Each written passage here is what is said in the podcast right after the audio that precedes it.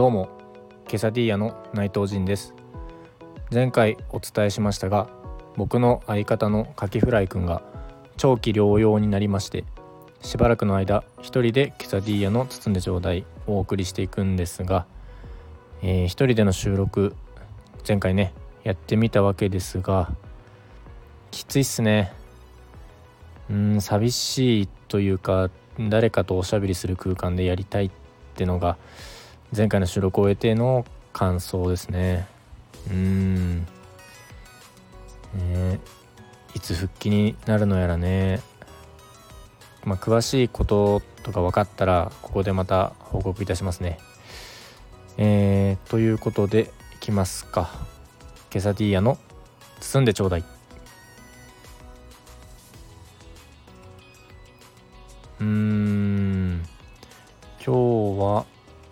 ですね。僕の好きな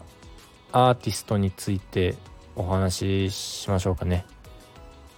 皆様みじんも興味ないかと思いますけれども、えー、僕の好きなアーティスト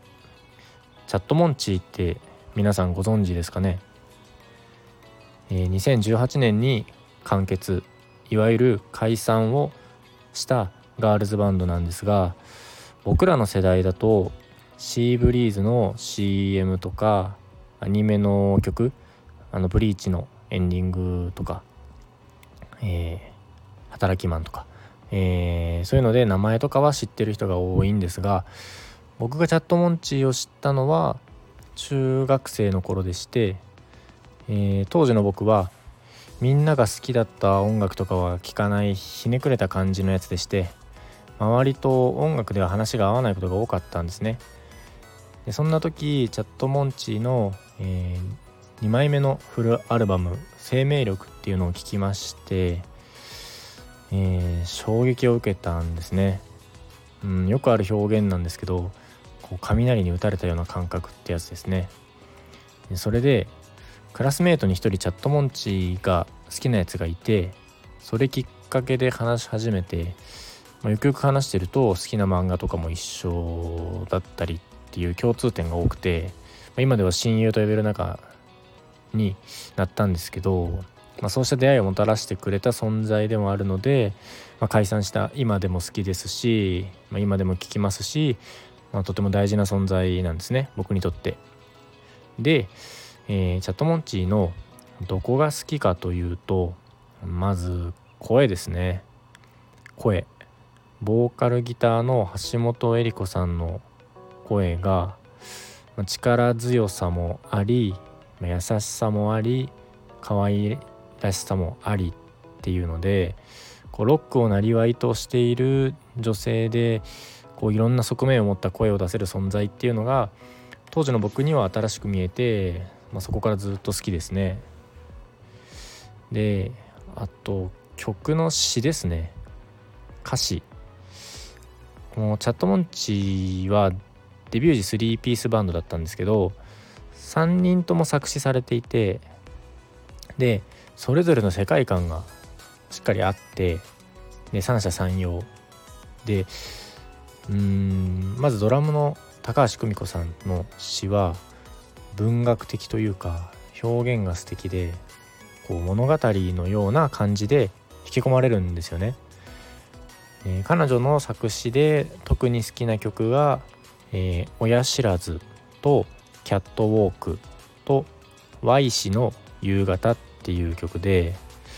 特に親知らずはすごい好きであのチャットモンチをその知るきっかけになったアルバムの「生命力」の1曲目なんですね。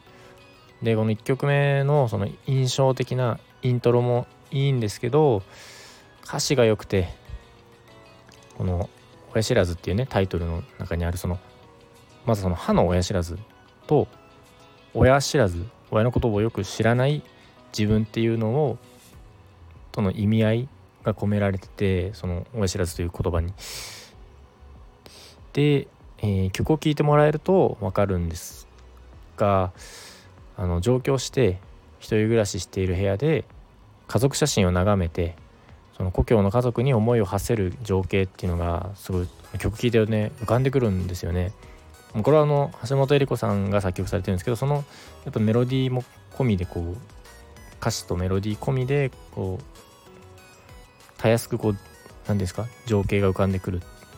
ですけどその彼女たちが徳島と愛媛出身ということでその上京時の感情が素敵な言葉で表現されていてすごい好きなんですね。で歌詞の中の「私もいつかこんな風に人を愛せるだろうか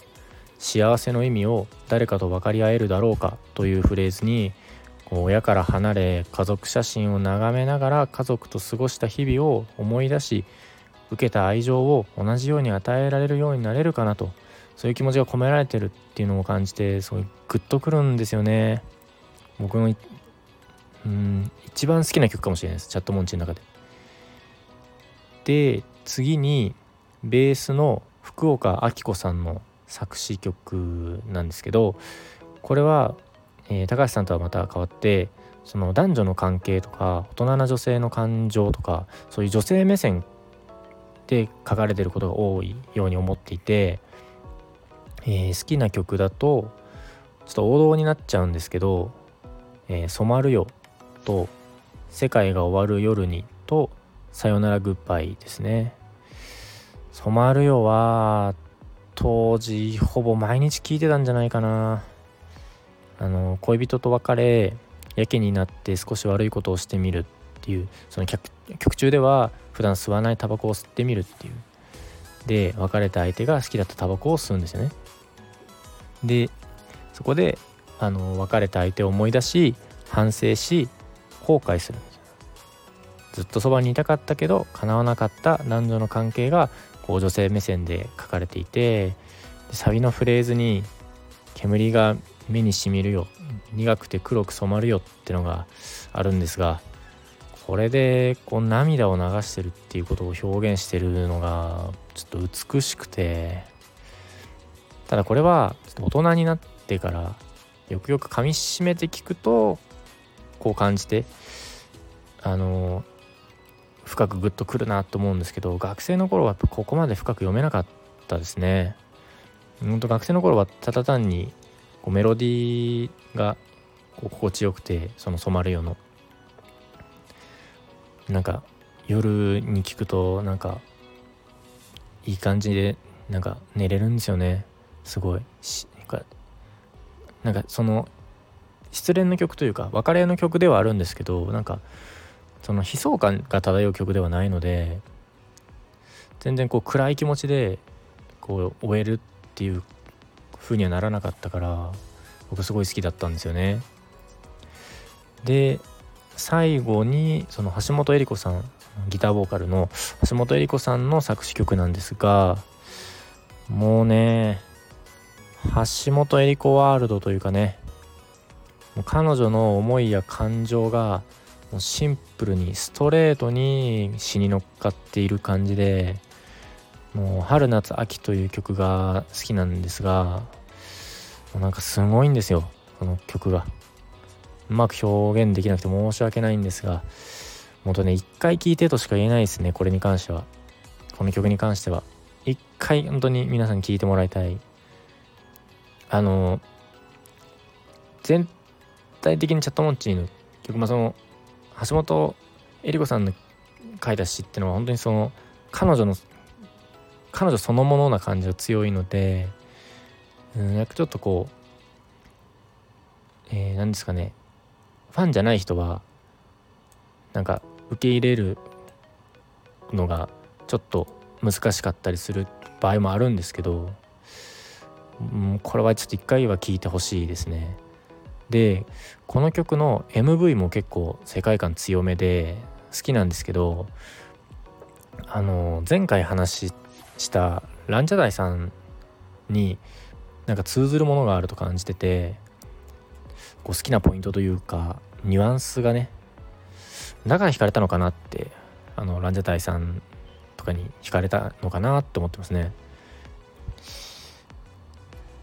で今ちょっと話してて一つ思い出したんですが僕あの中学3年生の頃に、